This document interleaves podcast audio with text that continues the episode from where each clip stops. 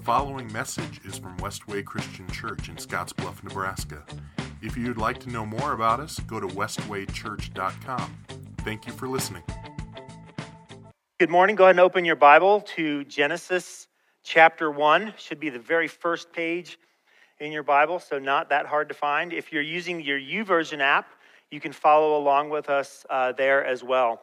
One of the things that I only just noticed last week, and you've probably been doing it longer than this, but uh, last Sunday afternoon, I went into the YouVersion app, and I saw that there were all sorts of people that had highlighted verses while we were talking about them, because I could do the math and figure out when they were doing that in the YouVersion app, and I think that's awesome.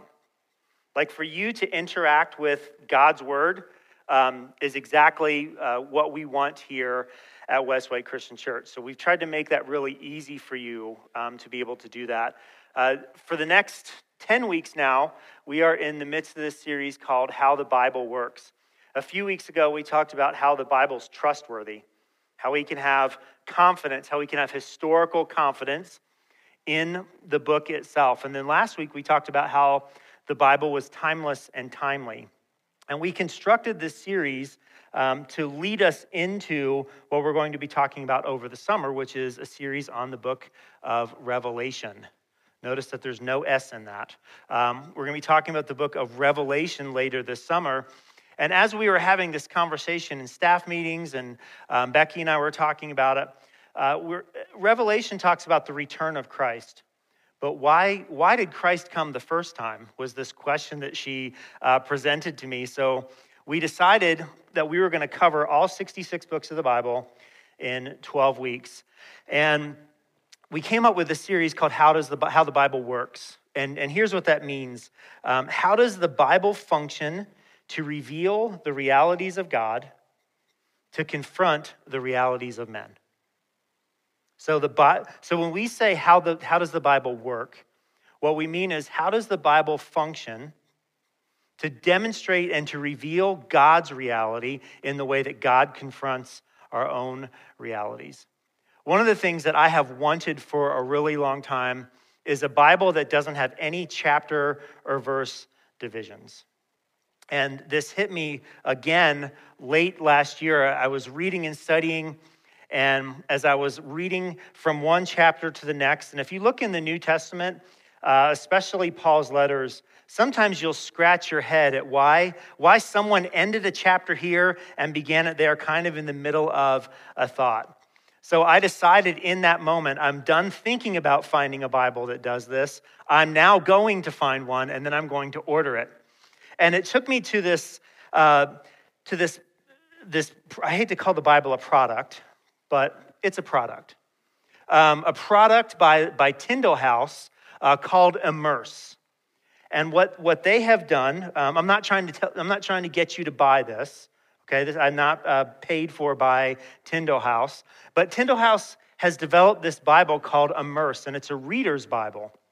And what they've done is they've removed all of the chapter and verse divisions, and they've just kind of presented it in a in a single column format. At the top of the page, you can see what the texts they're talking about, so you can follow along. But this Bible, they devoted, they they separated it into six different um, six different books. The first is Beginnings, and this is actually where we got the series, the idea for the series titles that we're doing. The first is called Beginnings, and then there's Kingdoms, and then Prophets, and then you have Poets, Chronicles, and then finally the entire New Testament is in this volume called Messiah. So we've broken up this series following this model and how the Bible works to do different things. And what we talked about last two weeks, as I said, was kind of establishing the foundation. And I know that that's pretty boring. It can be boring to know where the Bible came from, and, and, and why does that matter? Why do we have to talk about things like manuscript evidence? Well, we want to have confidence in it. We want to be able to trust it. And then we have to ask the question, how does it apply to my life? And that, again, that's last week. Timeless and timely. The Bible's not some book that was written two thousand years ago that doesn't matter for our lives today. That's what our culture wants us to think. But that's not what the Bible is. So today we're going to talk about how the Bible works to tell us our origin story, to tell us where we came from. And over the next over the next ten weeks or so, as we go through all sixty-six books of the Bible, there are probably going to be things that I talk about that you wish I wouldn't. And there are probably going to be things that I don't talk about that you wish I would. And here's what I want to encourage you to do as you wrestle with that tension. That's why we have small groups. That's why we have Bible studies. That's why we have Sunday school classes. That's why the, the YouVersion app exists, is is for you to dig in deeper. And my hope as we as we do like a, a sixty thousand foot view of the Bible over the next ten weeks, my hope is that your curiosity is piqued and you wanna dig deeper. So there are gonna be things that we only just allude to, and you're gonna have questions. Now you can ask us a question. We want you to ask a question. If you have one at any point during the message, you can just text the word questions to the number that's on the screen. And then we talk about those questions on Tuesdays at eleven fifteen. But we want to encourage you to ask questions. We want to encourage you to get involved in a small group and in a Bible study. Because we can't, even if we, even if we did the Bible line by line, which we would never be able to finish it, probably in ten lifetimes, you would still have questions. I would still have questions. So we want to encourage you to use that. So like I said, today we're talking about an origin story. What's an origin story? I love the Marvel Creative Universe stories. Okay, I just love everything Marvel. Iron Man, Incredible Hulk. My latest now is WandaVision on Disney Plus. It's fascinating. And it started out so slow, but now it's starting to tell this amazing story. And one of the things that that I think Marvel does really well in their in their origin stories is they're constantly recreating characters in a way that's consistent with what's already been learned. And I think if we were to read through the Bible, we would see that what the Bible is doing is the Bible is constantly revealing the realities of God as they confront the realities of man in a new and different way. So the Bible is constantly telling the same story in a different way, each time giving us a little bit more information about who God is, and each time giving us a little bit more information about who we are. And as we go through all of these volumes over the next ten weeks, you're gonna, you're gonna see that. And, and here's what an origin story does for us. It reveals really four different things. It reveals who we are, where we came from, how we got here, and lastly, what are we here for? That's what an origin story does. And each one of us wrestles with those same questions. Who are we? Where did we come from? How did we get here? And what are we here for? Let's read Genesis chapter one together. This will be on the screen as well, but I'd love for you to follow along. In the beginning, God created the heavens and the earth. The earth was formless and empty, and darkness covered the deep waters, and the Spirit of God was hovering over the surface of the waters. Then God said, "Let there be light." And God saw, and there was light, and God saw that the light was good. Then he separated the light from the darkness. God called the light day and the darkness night. And evening passed and morning came, marking the first day. Then God said, "Let there be a space between the waters to separate the waters of the heavens from the waters of the earth." And that is what happened. God made this space to separate the waters of the earth from the waters of the heavens. God called the space sky. And evening passed and morning came, marking the second day. Then God said, "Let the waters beneath the sky flow together into one place, so dry ground may appear." And that is what happened. God called the dry ground land and the waters seas. And God saw that it was good. Then God said, "Let the land sprout with vegetation, every sort of seed-bearing plant and trees that grow seed-bearing fruit. These seeds will then produce the kind of plants and trees from which they came." And that is what happened. The land produced vegetation, all sorts of seed-bearing plants and trees with seed-bearing fruit. Their seeds produced plants and trees of the same kind, and God saw that it was good. And evening passed and morning came, marking the third day. Then God said, let the lights appear in the sky to separate the day from the night. Let them be signs to mark the seasons, days, and years. Let these lights in the sky shine down on the earth. And that is what happened.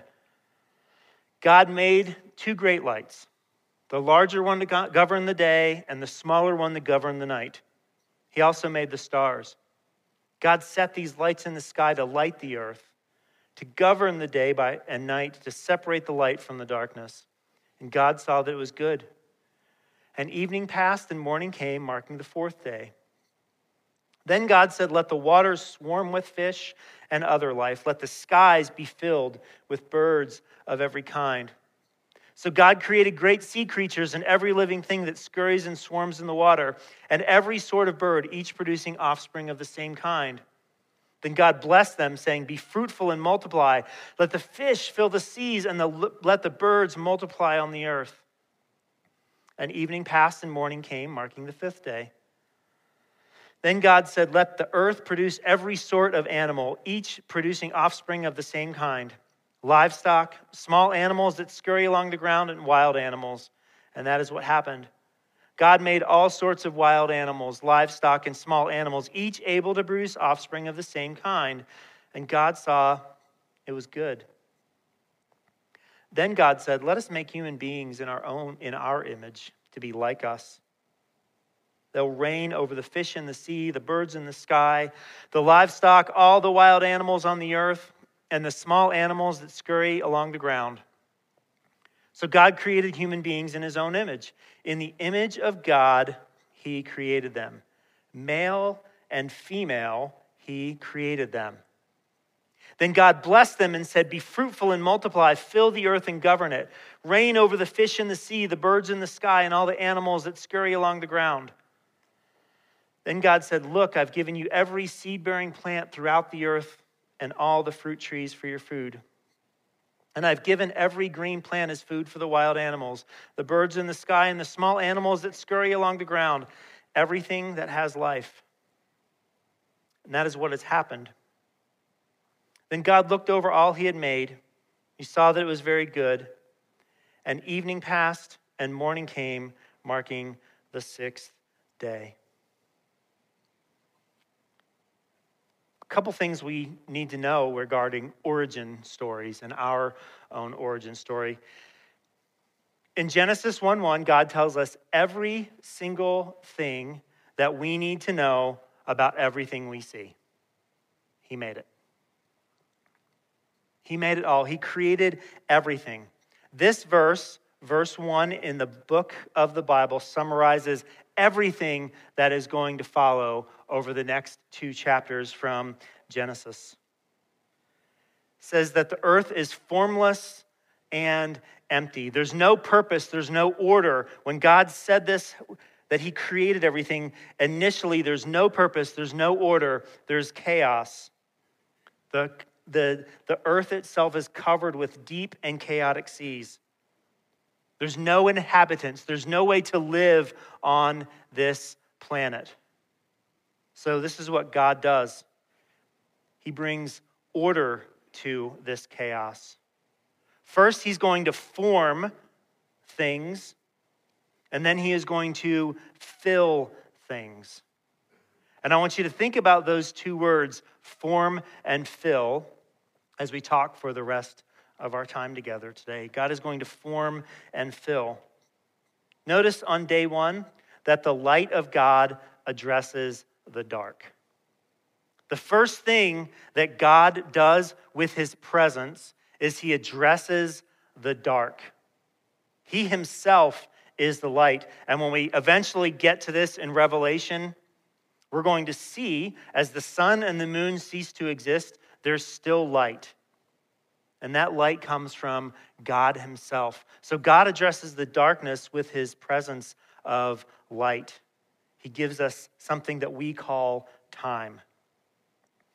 On day two, God separates the waters. early ancient Near Eastern people believed that there were waters above and waters below. And there were, because God has divided it this way. God has taken all of the waters that once covered everything on the ground, and he has separated them. He's given them form. And what he's done is he's placed something that we call sky in between them. On day three, God brought the ground up from the water. And then as a bonus, this ground produced vegetation. That's what it says. The ground produced vegetation. It just came up out of the ground. So we see the very first three days of creation, we see God forming something. There's light. There's the separation of waters, and then there's ground. But I don't want you to miss the work that God is doing. God, in a very subtle way, is creating boundaries for things. God is creating separation.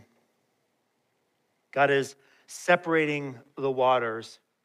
He's bringing up ground. He's creating light. He's creating darkness. God is creating boundaries because boundaries are good when it comes to order from chaos. This theme of boundaries is something that we're going to see throughout Scripture.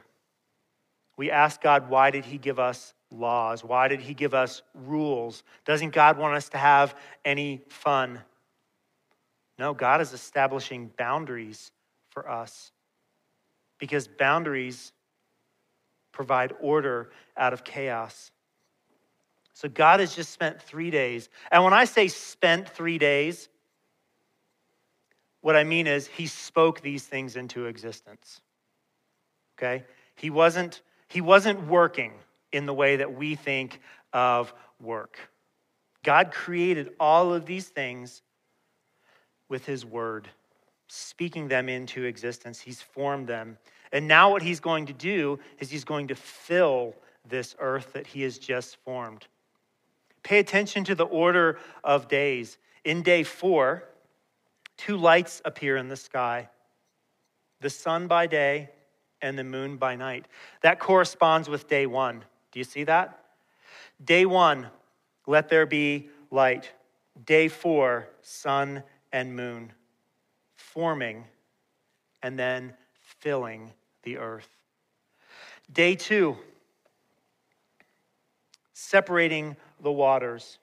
Now that they're separated, now that they're formed, what is God going to do? He is going to fill the waters. He's going to fill the sky.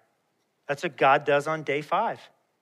He puts fish in the sea and birds in the air. He forms it, and then he fills it. And then day six, the ground is covered and formed with vegetation, and animals of every kind then become bursting forth out of the ground. So God has formed the ground on day three, and now he is going to fill the ground on day six. But like the bonus on day three where the vegetation came out of the ground, God does something special on day six.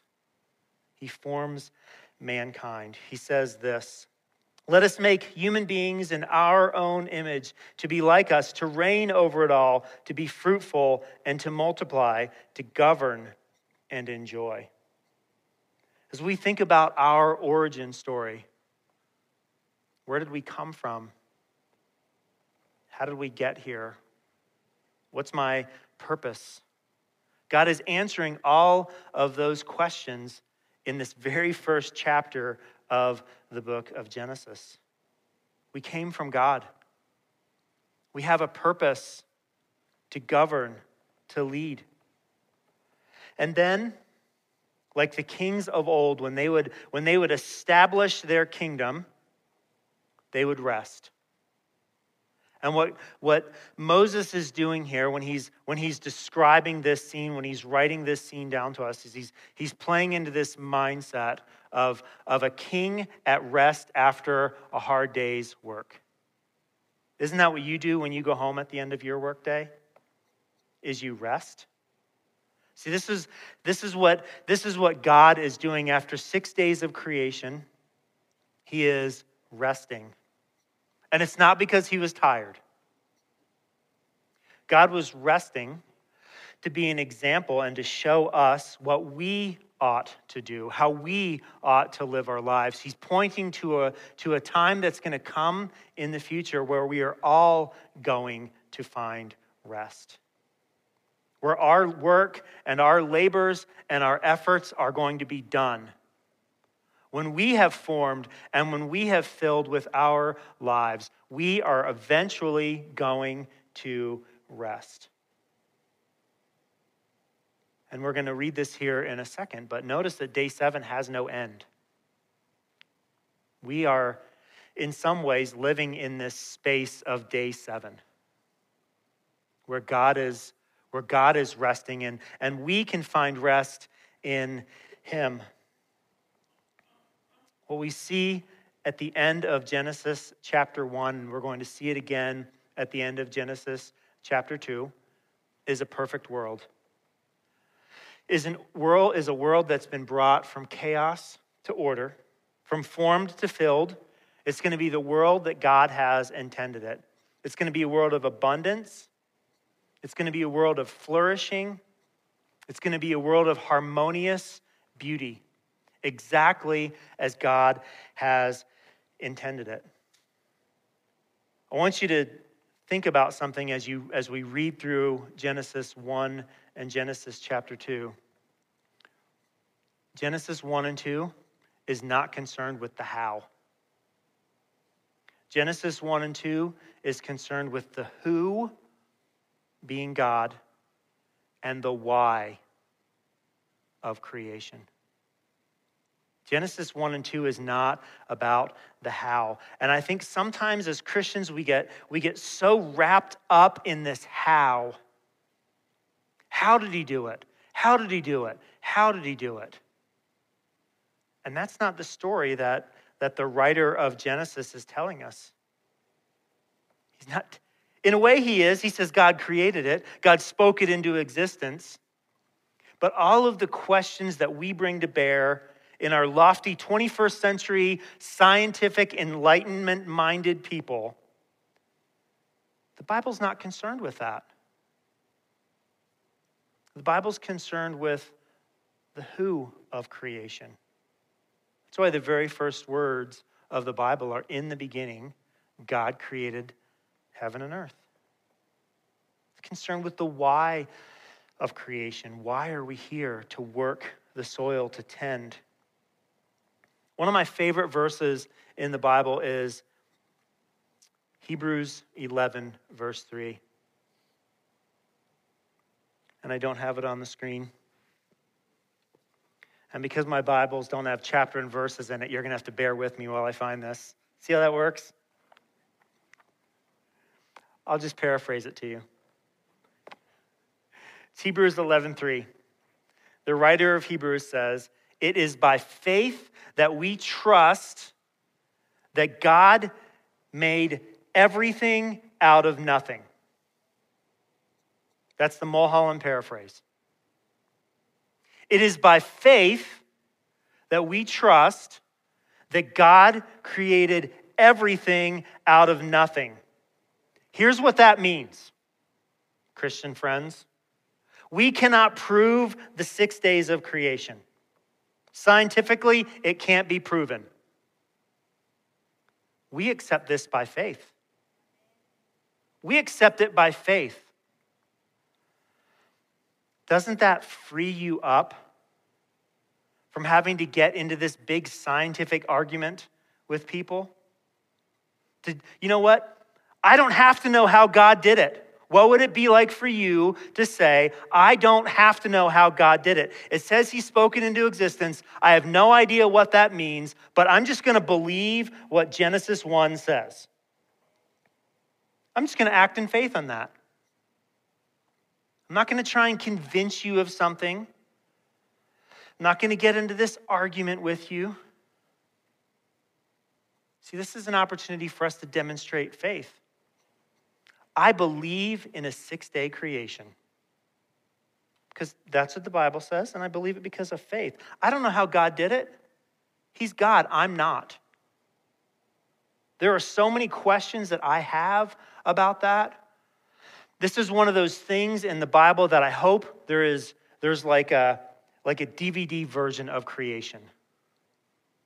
So when we get to heaven, like in five minutes, you're going to see creation. So go and watch how this happens. Like, wouldn't that be cool? Like, I want to see that video. And, and if there's not one, I'm probably not going to care. But I want to see that video. I want to know. But the Bible is not concerned with the how beyond it being spoken into existence. And I want to encourage you that creation is presented to us as an object of, as something that we are to be, to have faith about. I'm not a scientist. I like, there are questions I can't answer. And because that's not something that the Bible concerns itself with, I wonder what it would be like for us to not concern ourselves with it, to not be so anxious over what it has to say, because it's a matter of faith. So in Genesis chapter one, we see, we see all things being formed and we see all things being filled. And in Genesis chapter two, we're going to see something very similar to that. Let's read Genesis two together. So the creation of the heavens and the earth and everything in them was completed.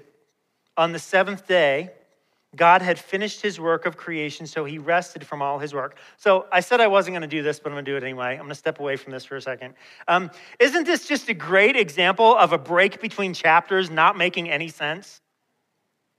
Right? Chapter one, day one, day two, day three, day four, day five, day six. Let's put a chapter break in here. And now let's talk about day seven. Okay, back to the text. And God blessed the seventh day and declared it holy, because it was the day when he rested from all his work of creation. This is the account of the heaven, of the creation of the heavens and the earth. When the Lord God made the he- earth and heavens, neither wild plants nor grains were growing on the earth. For the Lord God had not yet sent rain to water the earth, and there were no people to cultivate the soil. Instead, springs came up from the ground and watered all the land. Then the Lord God formed the man from the dust of the ground. See that word? Formed. He breathed life into the man's nostrils, and the man became a living person. Then the Lord God planted a garden in, the, in Eden in the east, and there he planted, placed the man that he had made. The Lord God made all sorts of trees grow up from the ground, trees that were beautiful and that produced delicious fruit. In the middle of the garden, he placed the tree of life and the tree of the knowledge of good and evil. A river flowed from the land of Eden, watering the garden and then dividing into four branches. The first branch, called the Pishon, flowed around the entire land of Havilah, where gold is found. The gold of that land is exceptionally pure. Aromatic resin and onyx stone are also found there. The second branch, called the Gihon, flowed around the entire land of Cush. The third branch, called the Tigris, flowed east of the land of Asshur. The fourth branch is called the Euphrates. Then the, the Lord God placed the man in the Garden of Eden to tend and watch over it. But the Lord warned him, "You may freely eat the fruit of every tree in the garden, except the tree of the knowledge of good and evil. If you eat its fruit, you're sure to die." There's a boundary, by the way. Then the Lord God said, "It's not good for the man to be alone. I will make a helper who is just right for him." So the Lord God formed from the ground all the wild animals and all the birds of the sky. He brought them to the man to see what he would call them, and the man chose a name for each one. He gave names to all the livestock, all the birds of the sky, and all the wild animals, but there was no helper just right for him. So the Lord God caused the man to fall into a deep sleep. While the man slept, the Lord God took, took out one of the man's ribs and closed up the opening. Then the Lord God made a woman from the rib, and he brought her to the man. "At last," the man exclaimed. This one is bone from my bone and flesh from my flesh. She will be called woman because she was taken from man. This explains why a man leaves his father and mother and is joined to his wife, and the two are united into one. Now the man and his wife were both naked, and they felt no shame. I want you to see here in Genesis chapter two that concept of forming and filling. We go from Genesis one, where the earth is formed, to now it has a name. The specific place is called Eden. In Genesis chapter one, we see that man is formed, and then man has a name, Adam. This is not another origin story. It's not another creation narrative. All things were made by God, but I want you to notice that that only man receives breath from God. Man is formed out of the dirt and then filled with the very breath of God. I want you to see that, that man is made for work, which bothers some of us. We were made for work. The work is, is to tend. The Hebrew word there means toil and work. The man is made to watch over the garden. This means to keep it and guard it. See, the purpose of man is to bring order to chaos. And if you've ever tended a garden, if you do not tend it, you will have chaos. You will have weeds that come up all over the place. The purpose of mankind is to bring order to chaos, to rule over things and help them flourish and to govern God's word. That's our purpose for existence. That's why God made us. One of the interesting things about the Bible, and especially those two words of tend and watch, is there's only two other places in the entire Old Testament where those words are used together, tend and watched. And they're both found in the book of Numbers, and they're both about the priest's duties in the tabernacle.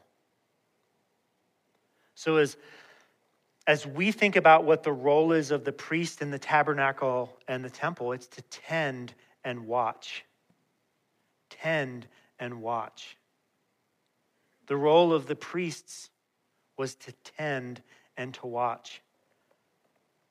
And this isn't something that's that's an accident. See, the Bible is timeless and timely, and that's why we talked about that last week. So there's so there's something for us in this. In First Corinthians three and then in First Peter two, we read that all Christians have a role in maturing the body of Christ. All Christians have a role in tending and watching over the body of Christ.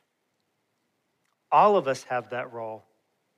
It's not just the role of pastors. It's not just the role of elders. It's the role of each and every one of us. We have the responsibility to care for the spiritual house of the Lord.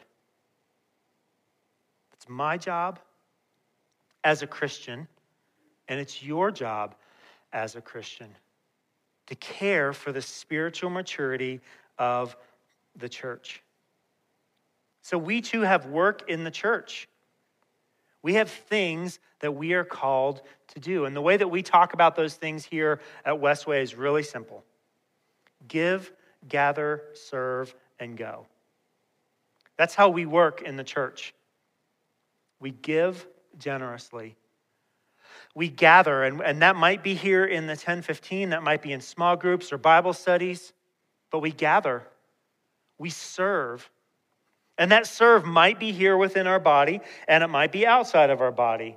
We might serve our community. Like right now, we are gathering food for W N C C, for their food shelf, for their food pantry.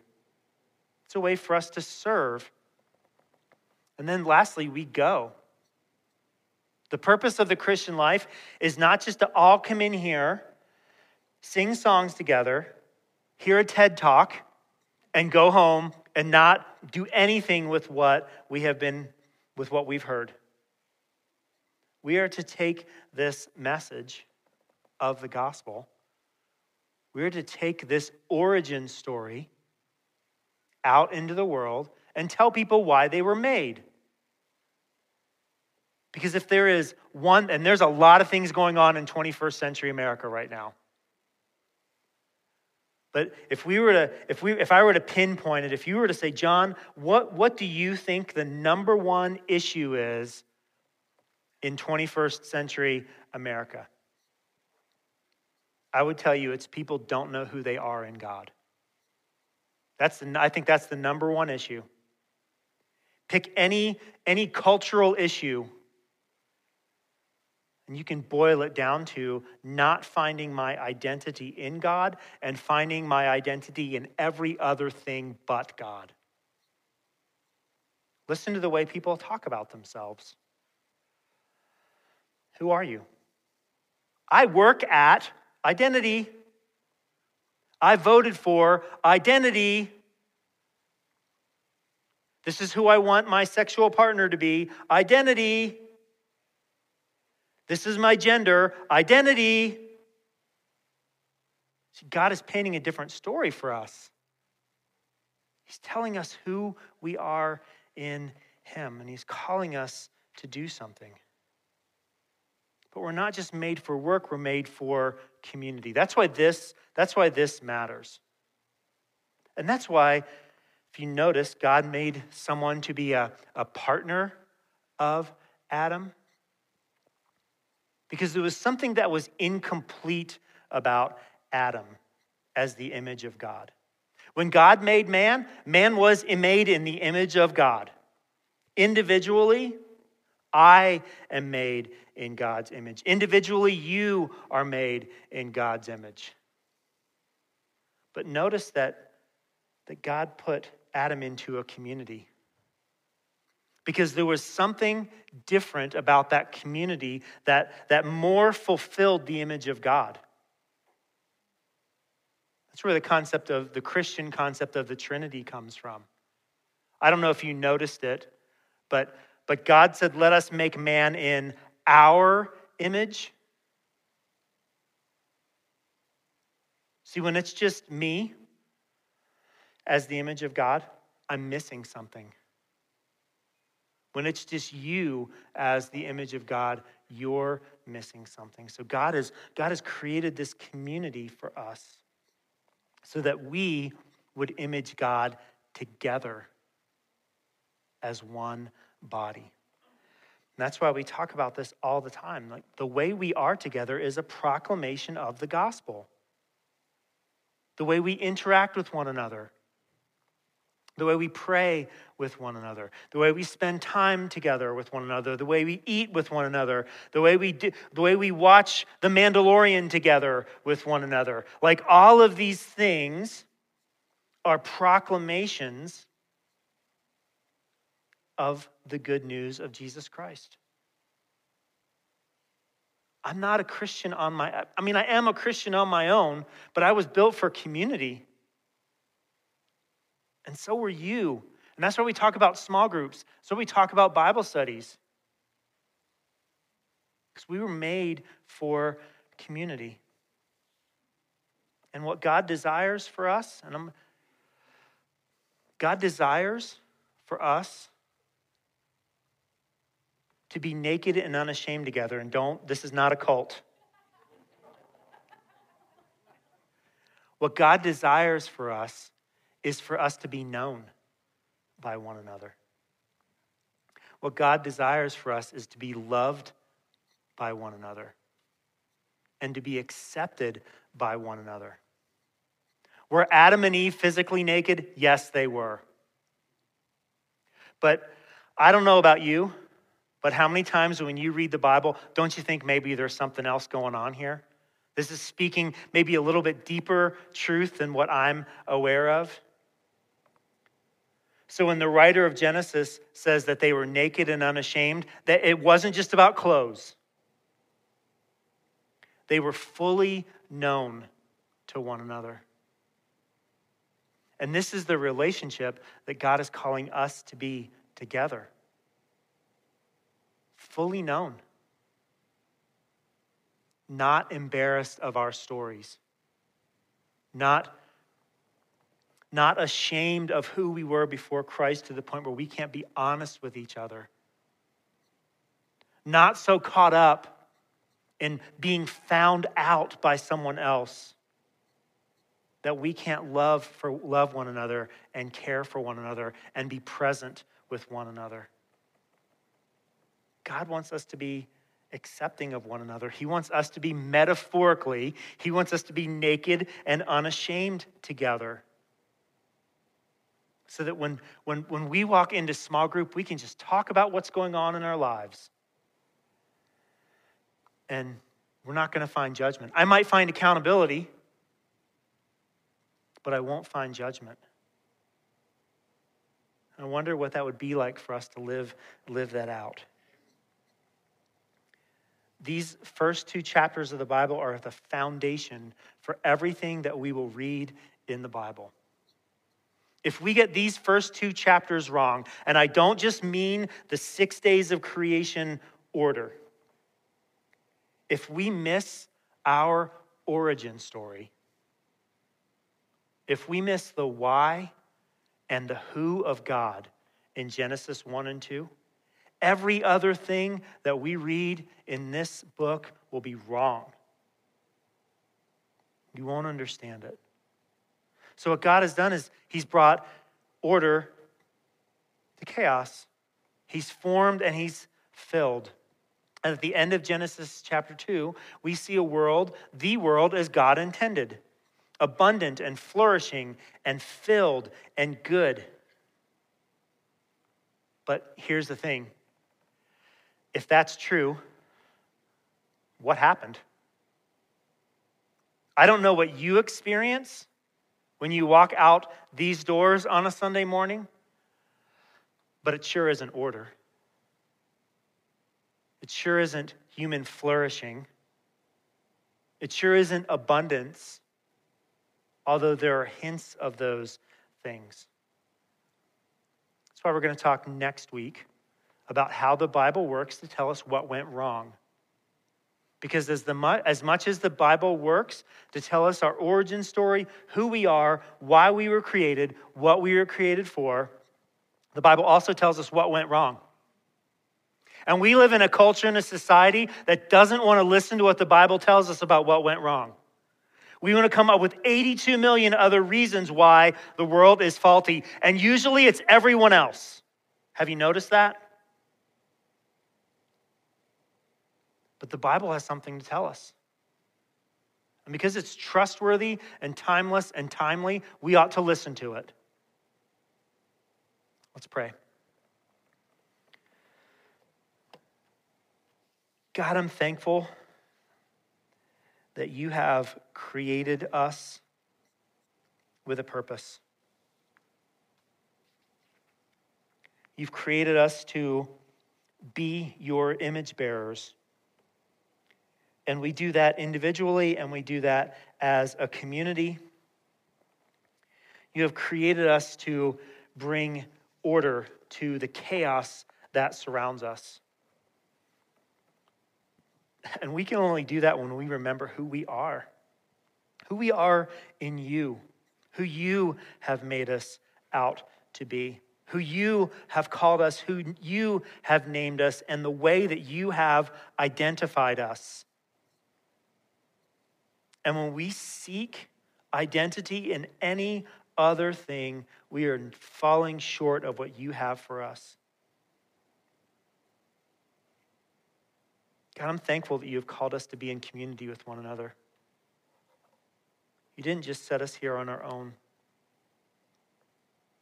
You set us together.